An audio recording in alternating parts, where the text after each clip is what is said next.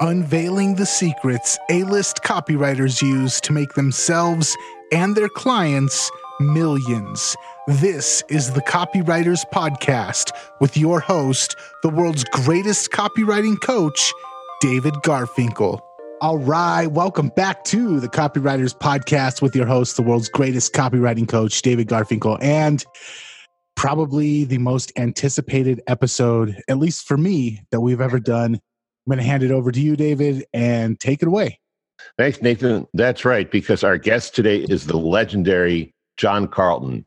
And in case you don't know who he is, maybe you just haven't been paying attention, but you should. John has a, been a force of nature in copywriting and copywriting education for decades. He was Gary Halbert's business partner. He worked in Jay Abraham's office. He's one of the few people allowed to speak on Dan Kennedy's stage. I met Carlton at the Gary Halbert Hurricane Andrews seminar in the early 90s. About 15 years later, Carlton and I did our first seminar together, and we've been friends and partners in crime ever since. John's letters and ads have sold millions upon millions upon millions of dollars worth of stuff. And there's so much more to say, but I'll stop here because I really want you to hear what John has to say. I will say this, however copy is powerful. You're responsible for how you use what you hear in this podcast. And most of the time, common sense is all you need.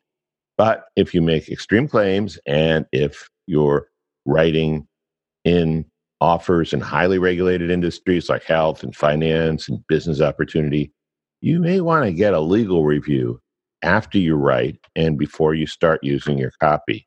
My larger clients do this all the time. So, Carlton, welcome and thank you for making time for us. And thank you for getting up at three in the morning. I know it's very early in Guam where you are right now. Yeah, I'm actually in Nevada and uh, same time zone as you, but I don't I don't hoe to your hours. I, I live a vampire's life. Although last night I did get to bed by midnight. You had your snack early, huh? Yes.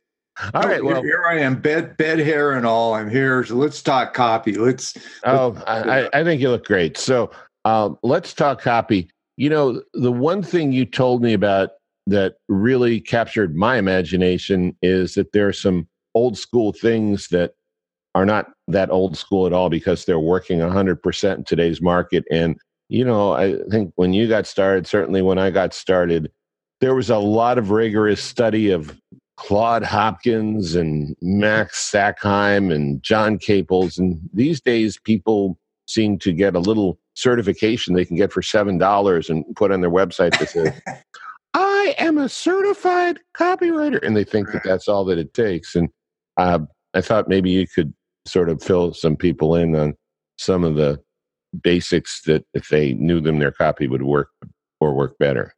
Well, back in when I got started, I was in my early 30s. I think I was 32, and I had my crisis, uh, my midlife crisis, and I realized that you know being a slacker and sleeping on people's couches and living out of my car, and you know, and trying to rely on girlfriends for uh, another place to live wasn't going to cut it. Nobody was going to save me. And I, I kind of launched my freelance career without any idea what, what I was doing, which was good for eventually becoming a teacher because I made every mistake possible and then went back and fixed it. And so I know, I know the ground very well.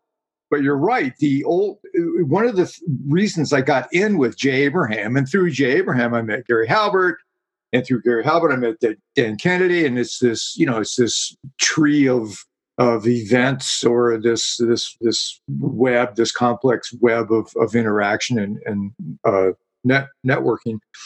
Um, one of the interesting things was I wouldn't have gotten to work with Abraham if I hadn't read Claude Hopkins because he had actually he was actually looking for writers and he was dismissing them out of hand. He would ask them one question: Have have you read Claude Hopkins?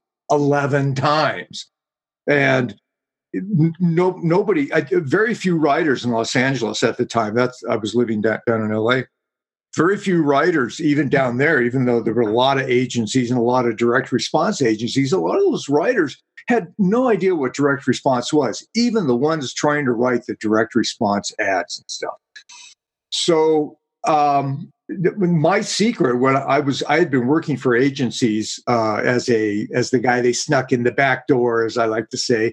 They snuck me in the back door to do the jobs their own hired staff couldn't do because I had gone out and done all the all the um, the intellectual footwork. I, I got it, took a speed reading course, went to the Torrance Municipal Library and read everything. And I forget what it is, a Dewey Decimal System, 600 to 1200 or something, you know, salesmanship, uh, copywriting, writing, uh, advertising, marketing, all of. So I just, I just plowed through every book I could. I, I take stacks of books over plop them down go through them you know kind of speed going through them pick the three that i needed to read more closely and then followed up on any clues I got into that. All of that led me to, of course, Claude Hopkins and uh, John Caples and Sackheim and all, all, all those other guys. But the Claude Hopkins thing, when I got uh, uh Abraham tried to dismiss me because he assumed I hadn't, he assumed at that point I hadn't read Claude Hopkins 11 times. And I had. And I said, You're wrong. I have done that. He like he like paused and we we kind of clicked at that point. And when I met Halbert, it was kind of the same thing. It was like the language we spoke was based in knowing, even if we didn't use the same words, it was based in that fundamental knowledge that came from guys who had written about advertising and copywriting and marketing in the 1920s and, and even earlier. And so Claude Hopkins was like a secret handshake among the guys who knew what direct response should be about back then. So, and one of the things that I was doing was I was trying to, one of the reasons I was attracted to Abraham and then Gary Halbert and then Dan Kennedy, of course, was I became enamored with the guys who used to do door to door salesmanship. The guys who you know, Halbert did that for years. Uh, Abraham did it for a time. I'm not sure about Dan, but Dan was a consummate face to face salesman. And I just started, I, I figured I, I, can go one of two paths. I can either go out and get a job and do door to door salesmanship, or I can put on my big boy pants, sit down, and, and start to glean information from these guys who have done it. You don't need to necessarily have done everything uh, that's necessary to do to lead a good life or have a good career. But if you don't do it and it's necessary, you better find a way to glean what is important from the guys who have done it. Find mentors, in other words. So, you know, it's it's like if, if you're going to try to hit a baseball, you know, on, on a professional league basis, you've got to go out and do it. You can read for decades about hitting a baseball until you go out and stand in the batter's box and have somebody throw a fastball high and tight you're not going to understand what has to happen. You're not going to understand the physical parameters of it. Writing is a little different. Uh, it is an intellectual capability uh, an, an intellectual exercise and you can read you can get your mentoring third hand through reading but you've got to keep trying it out. One of the mistakes I think a lot of younger writers make is they they go and they read another book without putting the last book they read into action. So what what I did was I kept taking jobs and I wouldn't allow myself to read the next book until I had put something into action that I'd gleaned from the book before. So and and I realized even before it, it's it's now a common saying that when people go to an event or a seminar, you're going to come away with one good idea you know, for people that have 20 pages of notes in a seminar, that doesn't go anywhere. I mean, good for you for taking all those notes, but those notes are going to wind up in the round file or in a file somewhere and put away. And you're never going to look at them again. If you come away with one, one to three ideas, but certainly one idea from one one speaker that you heard that gets you going, and you and you move on that. Uh, Halbert used to say, you know, uh, uh, success is is is is is uh, movement if if if you can ju- just just do that. So I used to like to pick up one idea from a book. If I wasn't picking up one idea, or I didn't suspect there was going to be at least one good idea from any book I was reading, I tossed it. And I got really, really good at tossing books. And in fact, the minute I gave myself permission, way back then in my early 30s, it, whether it was fiction or, or business or whatever I was reading, if at any time I got bored or, or I got frustrated or I decided this book wasn't worth anything, I slammed it shut and uh, metaphorically threw it against the wall bounced it into the trash can or recycled it or took it back to the library or whatever. I didn't waste time with books. I was very uh, impatient about that, and that paid off a lot because I I learned I I didn't just start on page one. I would go through all the book, look at the index, look at the headlines, go through read read a couple of words from each chapter, look at photos, read the captions, do all that stuff. All that stuff is like a preamble before you sit down and say this book is now something I'm going to read. Then you sit down, you start at page one maybe, and you go through and do all that. Yeah, let me let me unpack some of the good Sure. stuff you just said because it's it's really important. Copywriting, becoming a master copywriter is not really comparable to getting a a PhD in English literature. It's Right. it's it's more like becoming a master welder, right? Like you got to know how to put things together when everything is going uh, haywire, and y- you got to know those specific skills so well backwards and forwards that you can do blindfolded behind your back because you're, you're dealing with your livelihood and other people's livelihoods. Exactly. and and stuff doesn't sit around and wait for you to do um oh what do the mbas call it? I i, I, I don't know. They, they they have these charts and, and they do in quadrants um threats uh, assessments and and all, I, I don't even remember what it's called. You don't have time to sit there and analyze and ruminate and second guess you have to go Yeah. and the, the and so there was somebody uh, i happen to like him a lot he he was a lawyer who was on tv at a uh, Capitol Hill hearing, and he made the Republicans and the Democrats look like total amateurs because they were. And Yeah. he spent spent half an hour, and I, I I did a little research on him, and he said there were there were two quotes that he really liked, and I'm going to paraphrase them maybe because I don't have them memorized. But one was Bobby Knight, the basketball coach, and he said, "The will to win is nothing. Any, everyone has that." It's the will to prepare to win that matters. And that's what you're talking about. The the second thing is that famous Mike Tyson quote. Um, you can have every fight plan in the world, but uh, that that'll all change once you get punched in the mouth, In and- the nose, he said. Yeah. in- in the nose. I told you I was paraphrasing, and so um, it, it, it, so I want to point out to everyone that that's what you're talking about. Exactly. You knew that the deal was all right. The shit was going to come down at some point if you got good at this Right. it's like you're not getting into uh, copywriting to have a a life of unfettered peace, harmony, and understanding. As unfunny as those things are, Elvis Costello might say, um, that's not it. I mean, the deal, the deal, the real, the reality is you're you're actually poking a hole in the fabric of the universe if you have a good promotion. You're Mhm. changing things. With change comes disruption and upset and emergencies and problems that have to be fixed right now that you had no idea were going to happen. So your tool belt better be full of good sharpened tools that you know how to use. Yeah. Right. Yeah. And I, I used to say a lot, and actually I still say this, so it's a qualified saying.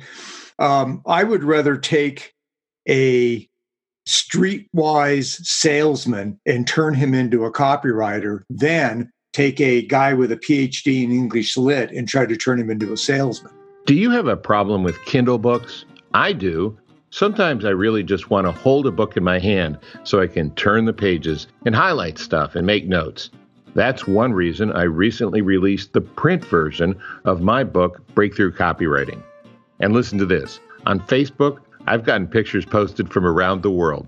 Pictures of people holding their printed copy of Breakthrough Copywriting in their hands, including one from an A list screenwriter and marketer in LA's famous Topanga Canyon. He was reading the book in his hot tub. Breakthrough Copywriting is a great book for you, whether you are a beginner or an A-lister yourself, or anywhere in between. It costs a tiny, tiny fraction of my $5,000 a head seminar that the book is based on. So check out Breakthrough Copywriting on Amazon.com. Now, back to the show. the more important element there is the salesmanship is the the understanding of of the of the arc of persuasion of presenting things in a palatable manner of stirring the uh, innermost desires fears and and greed of, of of your prospect. You know the um, I, I talk about copywriters and civilians. And you know it's like uh, Gar, uh, uh, garth you and i are part of the gonk group uh, right. what we call the modern Algonquin table, and, and uh, we hang out with a lot of other writers, and we can talk in language and metaphors and stories that are easily understood because it's part of the basis of our careers and our lives. Civilians can come in; they, they don't have a clue what what what what we're talking about, and a lot of that comes from um, uh, just experience. Um, I also have writers, uh, even experienced writers, who on after they hear me talk will privately come up to me and say, "You know, I didn't really get that particular thing because I my base is even deeper than that. My base goes back to Halbert and and you know and and and Abraham and Kennedy. You know, we were all buds and we were equals, and we had this deep thing. And their roots go even deeper. Uh, Halbert was 12 years old, older than, than I was, uh, and he, he, while I came from direct mail, he actually, you know, he came from the real direct mail when it was cutthroat. So when I was doing it, uh, print advertisement, uh, uh, print uh, excuse me, print print advertising in in uh, magazines were, were, were hitting their stride. There, there were a lot of different options, but Gary made his way in direct mail and in direct response in the newspapers back when no one else was doing it, when it was it was a lost art. Um, and it's it, the, the, language i had to relearn the language of even those older guys and gary had learned it from guys who had learned it from guys before him and it's this long long trail of, of people who right yeah and and and, and let me drill down on one, on one thing you were saying because you were a psychology major in college. I was a psychology minor. When I read Claude Hopkins, and I actually read it 15 times, I didn't know about Jay Abraham's rule, but I saw that David Ogilvy said seven times. I, I, thought, well, seven is good. On the cover, it says, if you haven't read this book seven times, and the book is called Scientific Advertising. I don't think we ever said the title of the book yet. My Life in Advertising slash Scientific Advertising. Actually, two of his books as one. Yeah, that's right. There's there's two of them, and so when I read that, it, it didn't even occur to me until this moment, but it so changed my thinking that everything I learned about psychology in college was wrong, except that Freud was right that sex and death were like major um, motivations or or obsessions with people. And just sometimes a cigar is just a cigar. And sometimes a cigar is, yeah, he said that too. Yeah. Uh, of course, I don't like cigars, but so if you take that one one thing about human psychology being fundamentally different and you spread that out to everything Halbert and Kennedy and Abraham knew and everything you learned, realize as a successful copywriter, you're going to not only have different language, you're going to see the world differently. You're going to understand, right? I have another saying this salesmen lead better lives. That doesn't mean that salesmen are better people. It doesn't mean that they're morally superior in any way. It just means that to be a salesman, to be able to take someone and persuade them not to say when I, I, I, like to say one one of the easiest things to do is to get someone to say hey you know what that's a pretty good product you have there and you know some some sometime down the line i think i may be going to think about buying that product. Really easy to get people at that point. Mm-hmm. really hard to get them from that point to wait wait stop. Here's my credit card. Please run it right now. The diff- even though the actions are right next to each other that that space in between there is what makes the A list versus the rookies. The reason salesmen lead better lives is they can't operate with the luxury that civilians do of thinking the world ought to be a certain way or people ought to behave in a certain way or things should happen in a certain way that the universe should have should have a just and reasonable reaction to excuse everything. me while i choke on my latte please continue. And uh, so so when you live in the real world it's it's it's not what things should be it's how they are. And salesmen have to go through a real harsh reality check they it's it's you don't pay attention to what people say you pay attention to what they do. Uh, you don't even pay and you pay deeper attention to what they do trying to understand their motivations behind it and the stories they're telling themselves. Every human has a story they tell themselves. I am buying this porsche because it's a fine automobile and it's going to have great resale value and i just like to drive fast. That's the story they tell themselves. It's complete horseshit it's, you know, they're buying it because they're going through a midlife crisis and they think their potency is waning and they're just kind of going a little bonkers. Uh, but they can't tell themselves that because then they wouldn't buy the the Porsche. They'd take the money and they'd go sit on a shrink's couch for a while and, and try to talk this stuff out. But understanding that, so when a salesman looks at somebody, looks at a prospect, and and and, and people, you know, we, we have to operate very carefully around civilians uh, because if we talk about greed and and fear, for example, which are the basis of almost all advertising and marketing, people people view those words negatively. And so civilians get all upset. Oh, you're just preying on people's fears and you're feeding people's greed. They're just convenient words to an advertising man of how to understand what's going on in the amygdala of the, you know, in the deepest recesses, the lizard brain and the ape brain uh, of of the prospects we're dealing with. It's it's I want, must have. You know, you know. Uh, it, it's it's it's. I, I, I like to say we we we're, we're not we're not we're not just recently removed from the jungle. We actually have one foot in the jungle and one foot on the pavement of modern civilization. And the more you understand that, the more things make sense. Now, now there, there's a caveat to saying that salesmen lead better lives because they they live in a perpetual reality check.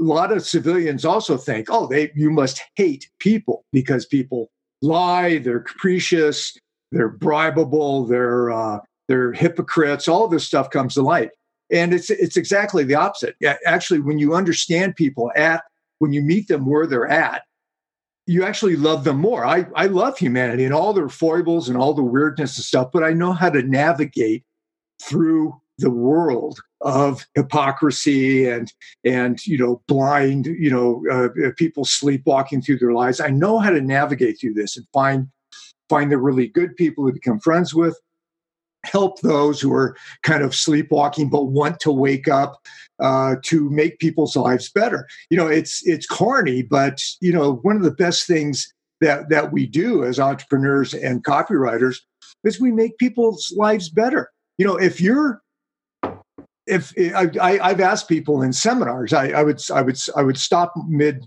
mid uh, uh, rant and I would say, wait, who here has a product, uh, a shitty product they're ashamed of that they're selling? You know, and nobody raises their hand. I go, okay, that's good. Some of you are probably lying, but you know, for the most part, if you have a good ethical product that will help someone in their lives, then shame on you if you don't use everything in your power to get them to understand, oh, wow, I need this right now. I need to buy this right now. Because you can you can talk to people who are depressed and broke and and they they they have no idea what's uh, what's coming next and they're just lost. They're like floating on the ocean of life with no direction and no anything. And you have a very simple way for them to kind of get direction and get themselves together and understand it actually makes some money. Then shame on you if you don't do everything you can to get past their reluctance to listen to you, their skepticism over being sold, their uh, the idea that if they're being sold, if if if they're getting the idea from outside of themselves, it can't be worth much because they have to do it themselves. A lot of people think that they think I can't reach out for help because that would be weak and they don't understand you're weak for not reaching out but you have to couch these things you know my just just to finish up my my consultations and I do a lot of them. They're very expensive, and a lot of a lot of high powered people come to me for consultations.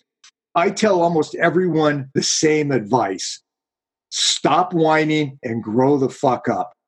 And that is, I don't say that, but that is. Oh yes, you do. I have said it to some, but not not to civilians. Though you can't say that to civilians; it hurts them. Yeah. Um, so so the, so i couch that and i'll say oh well you've got to you've got to try to get your ducks in alignment. Uh, let's let's let's see if we can find some way to to address you, these immediate problems you're you're having and then the long-term problems you're having and all of these things. So try to try to make this palatable to them. But basically i'm telling them to grow up and right. stop stop whining Listen, uh, I would love it if you would come back next week. We have I've been informed um, through a secret channel that we've just run out of time. okay. But, um, would you come back next week? Yeah, sure. Okay, and and if people, th- I mean, this is like one one hundredth of one percent. There's there's a couple of things. Uh, John-Carlton.com, and we'll put it in the show notes. Is is your that's, website? That's my blog. That's the one-stop shop. That's my books, my courses, and over 10, maybe 12 years now of, of blog posts. Actually, more than that. Gee, probably 15 years. Free blog blog posts going way back. All good.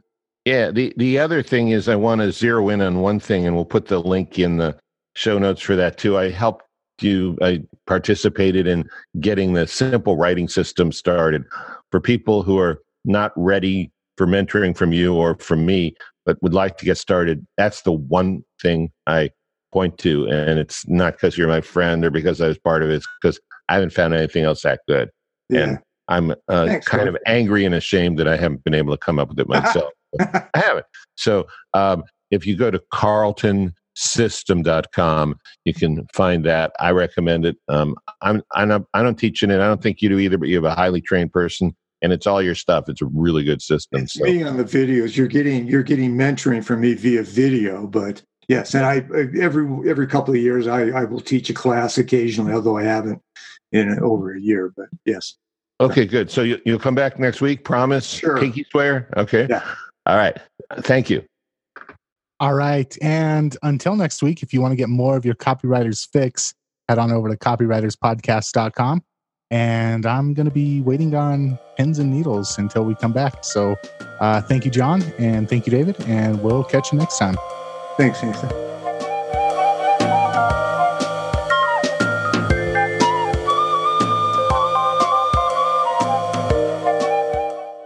Make sure to subscribe, rate, and review on iTunes so you never miss an episode. This show was brought to you by the Copy and Funnels Podcast Network.